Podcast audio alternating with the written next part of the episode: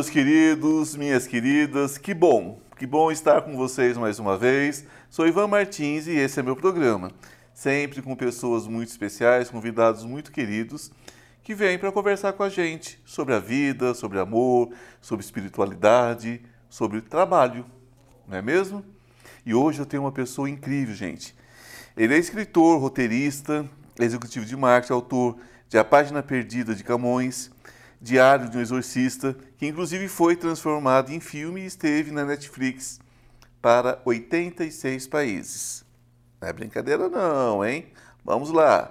Publicou outros livros e contos. Desenvolveu uh, o, su o super trunfo dos serial killers e atualmente mantém os canais Sete Além e Detetive Astral. Foi a primeira pessoa a ter uma experiência com Sete Além, que vamos falar sobre isso daqui a pouquinho.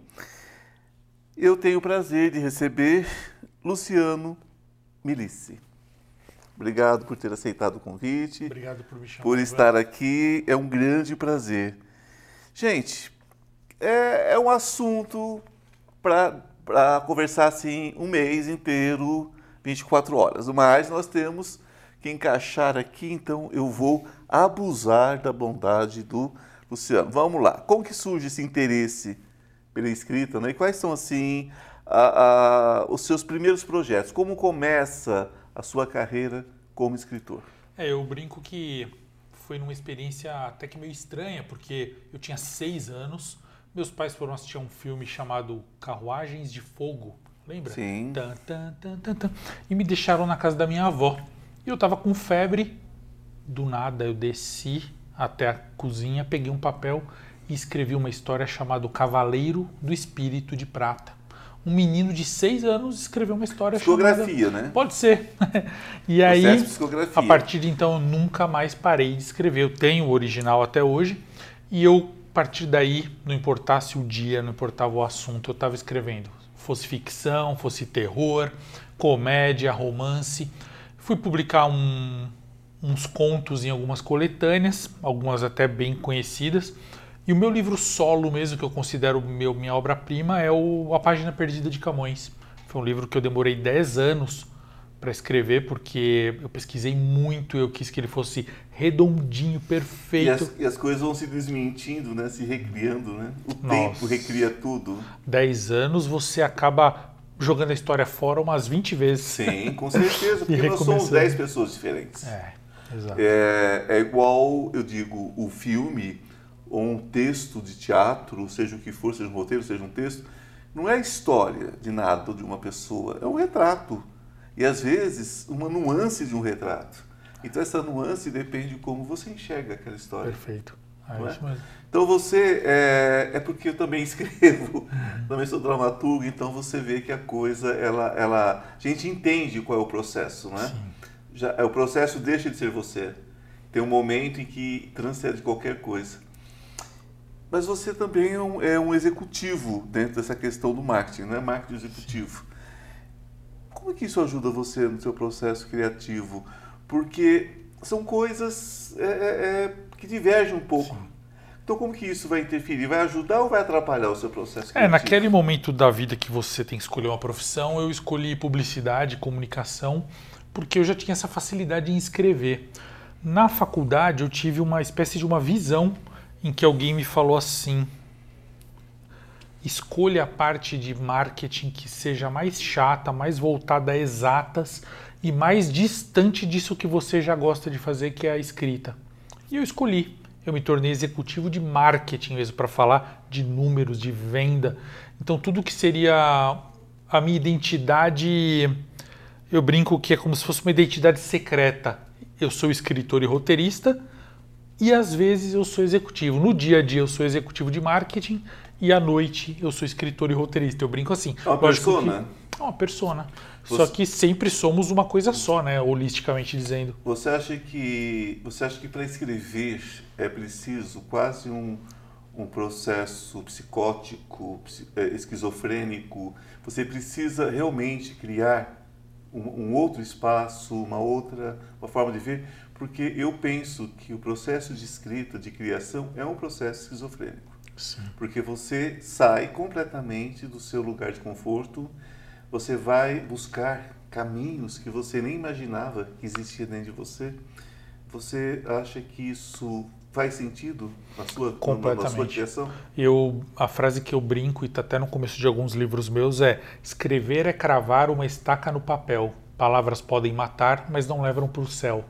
É uma brincadeira que eu faço como se fosse matar vampiro. Sim, porque eu quero dizer assim: escrever realmente é um processo de transformação, de assassinato, de autoassassinato constante, mas também tem aquela questão até meio que mística de você teoricamente, quando escreve, acessar outras realidades, né? Para trazer aquela história de.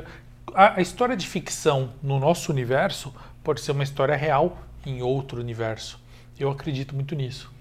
Em Diário do Exorcista, você acha que você busca exorcizar, exorcizar também essa sua ligação com histórias das trevas, histórias histórias de terror, histórias é, que muitas vezes nos remetem, porque o ser humano está acostumado com A ou com B, né? Se for alguma coisa entre isso, ele vai, ele vai ter que criticar. Sim. Então, muitas vezes demonizam o trabalho, né? Somente quando está ligado a uma espiritualidade que ele não compreende. Você acha que esse livro é, é, tem alguma coisa é, dessa sua busca de auto se exorcizar? Sim, o Diário do Exorcista é baseado em fatos reais. Nós entrevistamos aí alguns padres exorcistas verdadeiros para criar o, o personagem principal. Porém, na jornada, nós tivemos muitas experiências, realmente, como você disse, que demonizaram ou, nos, ou manifestaram no papel nossos demônios internos, com certeza. Você tem toda a razão mesmo. Foi isso mesmo. Assim, como quebrar esses paradigmas? Porque, veja bem, existe preconceito sobre, sobre narrativas, né? O terror nacional, então, é... como que eu vou colocar? Eu tenho o maior respeito pelo, pelo terror nacional. De Brito, vocês, quer dizer, tem, é, é todo um grupo, é todo um grupo. Você pega, por exemplo, os festivais, né? O mesmo festival do qual faço parte, uhum. que é o, é o Morcego Vermelho, junto com o Cristiano Souza, que é o diretor, Boca do Inferno. Sim. Seu irmão, quer dizer, tem todo, toda uma história, com o Marcelo e tal, tem toda uma história, não é? Mas é ridicularizado no Brasil, porque no mundo todo ele é uma questão de, de é, caça-níquel. A maioria do terror no mundo hoje é caça-níquel, é, é quase usado como uma, uma coisa, uma arte menor, que eu não concordo. Mas no Brasil, então, a gente já tem é, talvez um dos maiores expoentes da nossa, do nosso cinema, né? Mojica, Zé do Caixão, que foi tratado como lixo a maior parte da vida dele. E como é que você lida com isso hoje? Porque nós estamos falando do mesmo país. Um país que não tem história, não, o país que não, não preserva a sua história, história tem, mas não preserva a sua história, não reconhece seus artistas, não reconhece o, o poder de criação dos seus artistas, dos seus autores. Como é que você vivencia isso? Porque eu não vejo uma grande mudança. Mas, Ivan, você disse tudo, cara. É...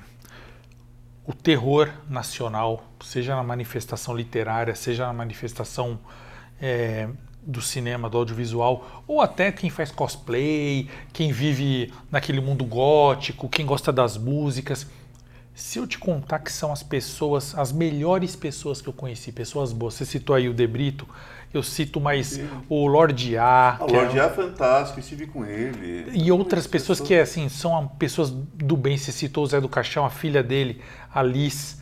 Ela criou o Dia do Vampiro, que é um dia onde todo mundo doa sangue aqui em São Paulo. Sim. Então, eu vi um documentário norte-americano, foi meu filho que me mostrou, inclusive, que um grupo numa cidade, um grupo de góticos que gostam de filmes e livros de terror, eles são demonizados pela cidade. É um documentário, não é ficção. E uma hora eles estão dando uma festa num galpão e ficam pessoas da cidade vestidas todas de roupas claras e nenhuma ali com roupa de todas protestando com placas, ofendendo aquelas pessoas de que gostam do universo do terror. E aí foi quando o próprio documentarista fala assim: pessoas do universo do terror são pessoas boas vestidas de monstro. E aquelas pessoas críticas da sociedade, as julgadoras, são monstros vestidos de pessoas.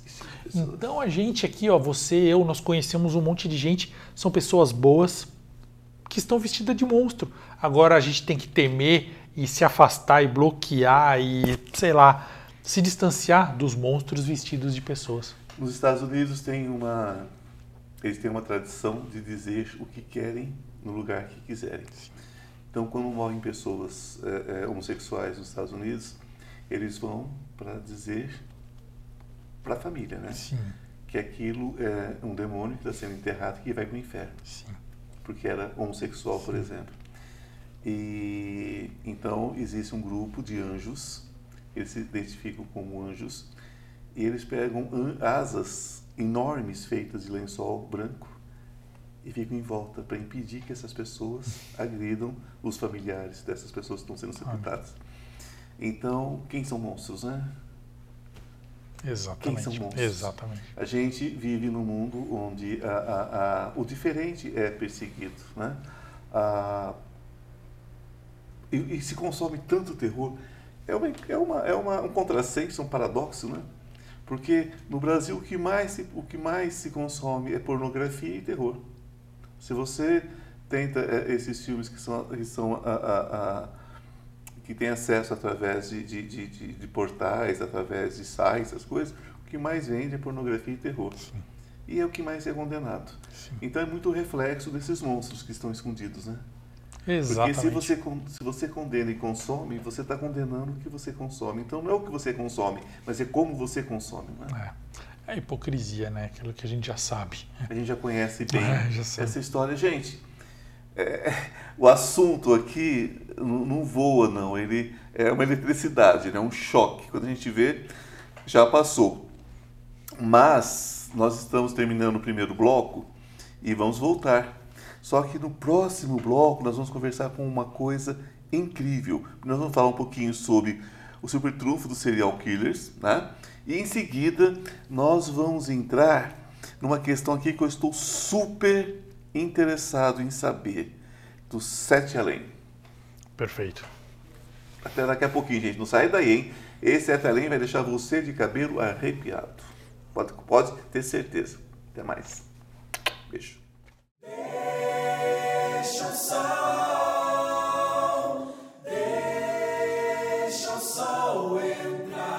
Estou com uma novidade muito legal para vocês. Você sabia que o tarô pode mudar a sua vida? E muda. Nós temos uma lâmina muito especial entre os 22 arcanos maiores que fala sobre essa questão de cair e subir, não é? Que todos nós temos quedas na vida. O importante é saber como subir rapidamente.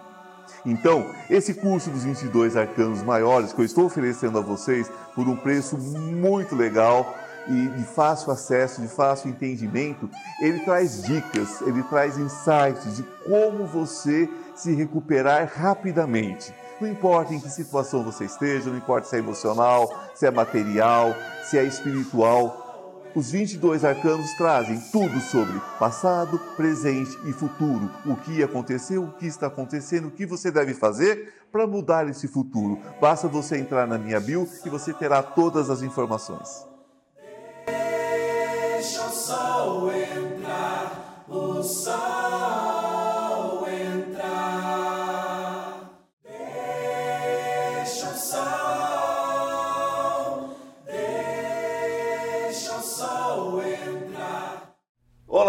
Queridos, queridas, voltamos. Como prometido, agora, depois de uma perguntinha sobre o super trunfo, vamos para o assunto que vai arrepiar todos os seus cabelos. Conte com isso. Uhum. Me fala um pouquinho sobre esse super trunfo aqui do serial killers. É, eu sou escritor e eu estava escrevendo um livro sobre assassinos seriais, um livro de ficção. E para escrever eu sempre faço pesquisas muito extensas e eu fiz uma pesquisa que levou a 500 assassinos seriais verdadeiros, uma pasta gigantesca. Eu acabei o meu livro, eu falei, preciso jogar fora essas pastas. Minha esposa falou, não, não, Por que você não usa isso para alguma coisa? E eu olhei as pastas, elas tinham semelhança a fichas. Então eu tinha o nome, a data de atuação do serial killer, o local, a nacionalidade, tudo. Eu comecei a criar um jogo, eu criei um baralho, um super trunfo que não serve de maneira lúdica, nem são mais colecionáveis assim que as pessoas usam para quê? Para conhecer né, esse lado da maldade humana, tá? então elas colecionam esses baralhos, compram eu não trouxe um porque realmente não para. Eu produzo e já vende, produzo e já vende. Porque Mas fica mundo... prometido para uma próxima oportunidade. Com certeza, com certeza. E aí é isso. Esse foi o super trunfo que eu criei. Bom, vamos lá então, gente. Agora sim. Sete Além. Explica o que é isso. Sete Além é um universo paralelo, uma dimensão assustadora que estranhamente ela está próxima à nossa dimensão. Não era para estar, tá, porque próxima à nossa dimensão deveriam haver apenas dimensões parecidas com a nossa. Por exemplo, uma dimensão muito próxima à nossa é uma que eu estou aqui com outra roupa, ou estou bebendo água num copo diferente, ou essa, essa cadeira é de outra cor. Porém, Sete Além ela é totalmente diferente, ela é demoníaca, ela é assustadora, ela é apocalíptica e ela está próxima. E como que eu sei que ela está próxima? Porque eu recebo relatos, depois que eu tive a minha experiência, eu recebo relatos do mundo inteiro sobre isso. E como que começou?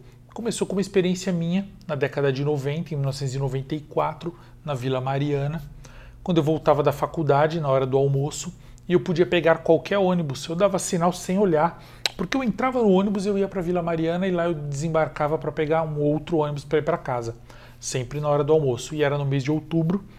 Nesse dia eu dei sinal, eu estava lendo um livro, eu não vi o ônibus, qual ônibus eu dei sinal, porque como eu te falei, poderia ser qualquer um. Mas naquele dia especificamente eu dei o sinal. Eu devia ter estranhado, porque o ponto estava cheio, mas ninguém subiu comigo. Coisa muito rara de acontecer na região próxima à Paulista. Geralmente você se exprimia para entrar no ônibus. Não, eu entrei sozinho. Quando eu entrei, o ônibus começou a andar eu olhei, havia alguns lugares para sentar. Eu sentei do lado de uma moça e eu estava de, de fones de ouvido. Assim que o ônibus começou a andar, uma moça, a moça que estava do meu lado me cutucou e falou assim: Você não vai para Sete Além, vai? Eu tirei o fone, eu tinha ouvido, mas eu fingi que não. Tirei e falei: Pois não? Ela falou: Menino, desce desse ônibus. Esse ônibus vai para Sete Além. Eu tinha 19 anos. Eu falei: Sete Além, o que é isso? Ela falou: desce agora, vai para Sete Além esse ônibus. Você não pode ir. Isso havia duas pessoas em pé no ônibus. O ônibus estava cheio, mas tinha duas pessoas próximas. Uma outra moça que estava em pé segurando assim no ferro falou para mim assim: desce, menino. Ela estava preocupada comigo. Ela falou: desce. E do lado dela tinha um rapaz, ele já foi mais ameaçador. Ele falou: desce agora. Isso, o cobrador, havia cobrador na época, ele viu toda essa conversa, ele falou assim: vai descer. Gritou para o motorista: vai descer. O motorista freou na Domingos de Moraes e eu desci.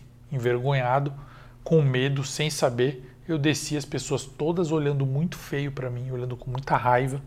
E era um ônibus normal, com cobrador, com passageiros, não era um ônibus fretado, não era um ônibus particular. E eu desci. Quando eu desci, olhei para o ônibus, todos na janela, os passageiros olhando para mim com cara realmente de raiva. E o ônibus, em vez de seguir reto para a estação, como 100% do ônibus faziam, entrou numa rua paralela, uma rua transversal à direita, que não é comum entrar ônibus ali, não era na época pelo menos. Hoje eu não sei. E eu voltei com esse termo 7 além para casa e fiquei com ele na cabeça até a época do Orkut, praticamente quase 20 anos depois, quando eu criei uma comunidade chamada Sete Além para reunir meus amigos, que não tinha nenhuma relação com nada, era só um grupo genérico. Porém, começaram a entrar pessoas do mundo inteiro, mais do Brasil, me falando assim: onde você ouviu esse termo? Posso te contar uma história sobre esse termo? Pessoas variadas, faixa de idade variada, nível intelectual, de estudo, acadêmico, tudo variado, financeiro variado, me mandando relatos, relatos assustadores que davam a entender que Sete Além era um outro lugar, era um, uma dimensão, uma cidade ou um, universo paralelo, sempre assustador, 98% dos casos assustador, tem 2% que é um lugar agradável. E é isso, desde então eu venho recolhendo relatos e contando no canal no YouTube, mas assim, sem nenhum tipo de, de tentativa de desvendar, eu nem tenho essa competência, então eu só conto os relatos que eu recebo e as pessoas a cada dia vão se surpreendendo mais e tendo mais relatos sobre isso, sobre Sete Além. É uma, é uma questão é, é mundial, então. Parece que sim, porque eu tenho relatos de Portugal, Japão, Canadá e por aí vai. É, eu tenho todo um trabalho é, dessa questão de dimensões, porque muitas vezes no tratamento eu vejo que as pessoas têm reflexo de uma vida paralela, que não quer dizer necessariamente dessa vida. Todo mundo me conhece, sabe que eu trabalho dentro da questão artística, mas é, eu vivo no Brasil, então eu tenho todo o meu trabalho terapêutico, que é o trabalho que eu faço uhum. é, paralelamente ao trabalho artístico, e, uh, e dentro desse trabalho tem o trabalho quântico que é um trabalho, de certa forma, espiritualista também. Sim. Então, o que, que acontece?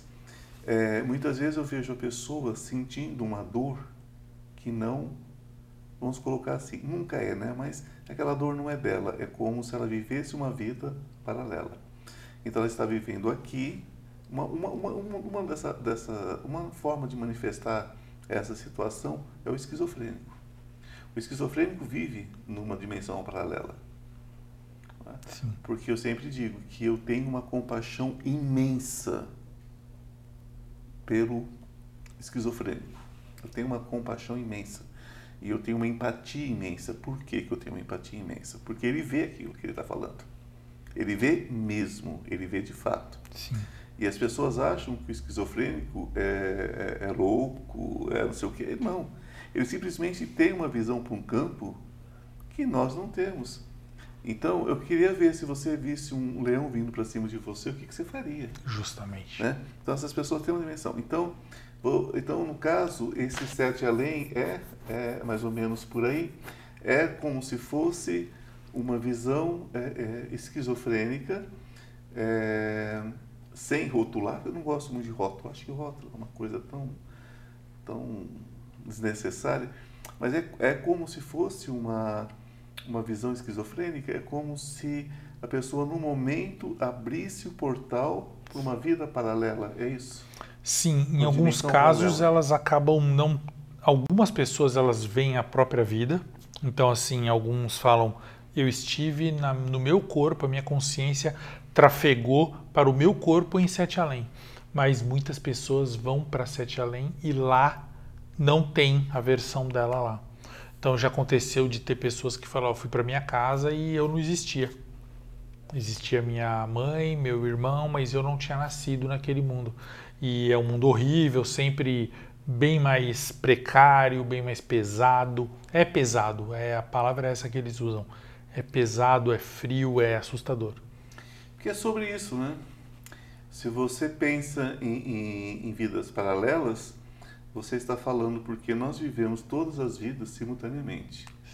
É, eu tenho uma teoria de que é, quando você desencarna, você continua a mesma vida com as mesmas pessoas numa outra dimensão. Sim, é, já ouvi é, isso. Eu, eu, não acredito que a morte seja o desencarne, é, é, seja um descanso. Nunca acreditei nisso. É, eu desencarnei aos seis anos, tive uma, uma experiência de IQM e, e digo, a vida segue, a vida simplesmente segue. Né? Hoje o próprio Espiritismo, que é uma coisa mais tradicional, é quase um evangélico que acredita em reencarnação, mesmo eles, eles acreditam hoje no, no, é, que o Espírito encontra com versões nossas, como se fossem versões holográficas nossas. Sim. Então, quer dizer, o que é isso, se não é uma dimensão paralela? Perfeito, exatamente. exatamente. paralela, né? Gente, é um assunto incrível. Claro que não vai dar tempo, porque existe até um método para se acessar esse mundo. Tem gente que gosta, né? É. Tem gente que gosta. É, então eu acho que não é o momento para se falar sobre isso, mas existe uma maneira de acessar. Acreditem, tem quem adora acessar esse universo. É.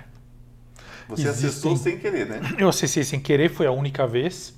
Porém, eu recebo relatos de muitas pessoas e ultimamente eu estou recebendo relato de pessoas de outros países, algumas do Brasil, que se colocam como shifters. Elas se chamam shifters, que elas dizem que conseguem alterar a consciência para ir para outra realidade. E isso faz com que elas optem por sempre trafegar a própria consciência para uma realidade onde elas são mais prósperas. Então, é, na verdade, nada mais do que a gente já sabe, isso aí é natural.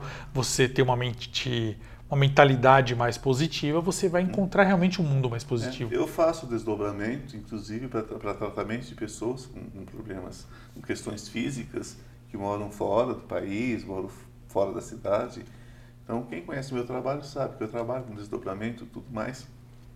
É uma coisa que a gente, eu separo um pouco os assuntos, nós estamos conversando dentro de uma coisa que nós dois conhecemos, então eu, eu abro isso aqui, que não é, isso não é do Ivan Martins, né? Sim. Não desse Ivan Martins que está aqui fazendo esse programa. Uhum. Eu deixo isso para outros lugares, outros lugares de fala. Mas o desdobramento é, é exatamente isso, é você é, é, é, uma, é uma, uma, uma, uma, vida paralela, é uma realidade paralela. Sim. Né? E, e eu faço isso de forma espontânea. E sempre digo para as pessoas que sem uma ancoragem eu posso simplesmente não voltar. Né? Que a grande questão é, é, é, a ancoragem, né? É você ter aqui uma base. Essa base é que é a questão. Porque hum. voltar você volta, né? Sim. Voltar você volta, agora você não sabe para onde. É aquela pessoa que de repente assiste um, um filme com é, é, assiste um filme e nesse filme as realidades alternativas vem, vem, vem, vem, vem, vem, vem, e nunca, e nunca muda, né? ela nunca consegue voltar ao ponto de origem, é, é porque ela se perdeu num desdobramento. Não se ancorou. É. Não se ancorou. Esse é o grande problema. Então, lógico, nós não vamos dar técnica para a pessoa fazer uma coisa sem ancoragem. Mas eu prometo que em breve nós teremos um outro bate-papo muito mais longo, onde nós vamos é, passar essa primeira experiência, né? uma experiência técnica, digamos assim, para que as pessoas tenham acesso a lugares muito bons, lugares muito positivos. Gostaria que você deixasse o seu contato. Como é que a claro. gente acha você? Como é que acha seus livros? Como é que funciona isso? É, eu gostaria que as pessoas entrassem no meu canal no YouTube, Sim. que é o canal Sete Além. É, e também num canal, você falou de viagem astral, Detetive Astral, que é um canal só voltado à viagem astral, com relatos e ficção e não ficção sobre viajantes astrais. Lá a pessoa vai encontrar o meu telefone e o meu Instagram, que é o arroba oficial 7 além, tudo junto, 7 é escrito S-E-T-E, 7 é além. Então, arroba oficial 7 além. Lá fala comigo e a gente conversa. Nós vamos deixar esses contatos na, na, na, na tela, provavelmente, né? Aí, meu diretor está dizendo que vai deixar na tela. Então, vocês vão ter acesso ao nosso amigo, né? Perfeito. Para que a gente possa dar uma continuidade a isso. A ideia aqui é sempre essa, é trazê-los para que a gente possa é, é, proporcionar aos nossos é, telespectadores essa questão não é, do, do é, não, é, não é da novidade, mas é das possibilidades que muitas vezes, por falta de conhecimento, por falta de acesso, né, as pessoas nem sabem que existe. Né? Porque existem mundos de luz, queridos. Existem mundos de luz. Nós escolhemos no que acreditar e no que acessar. Então, jeito que tem o negativo, tem o positivo. Um dos maravilhosos onde você pode adquirir o que você quiser, você pode ser o que você quiser. E quando você volta, você é tudo isso aqui, tem tudo isso aqui. É um assunto para muitos e muitos programas. Estejam na luz, um beijo no coração. Obrigado, querido. Muito obrigado. Prazer ter você aqui. Muito obrigado. Namastê. Deixa o sol entrar.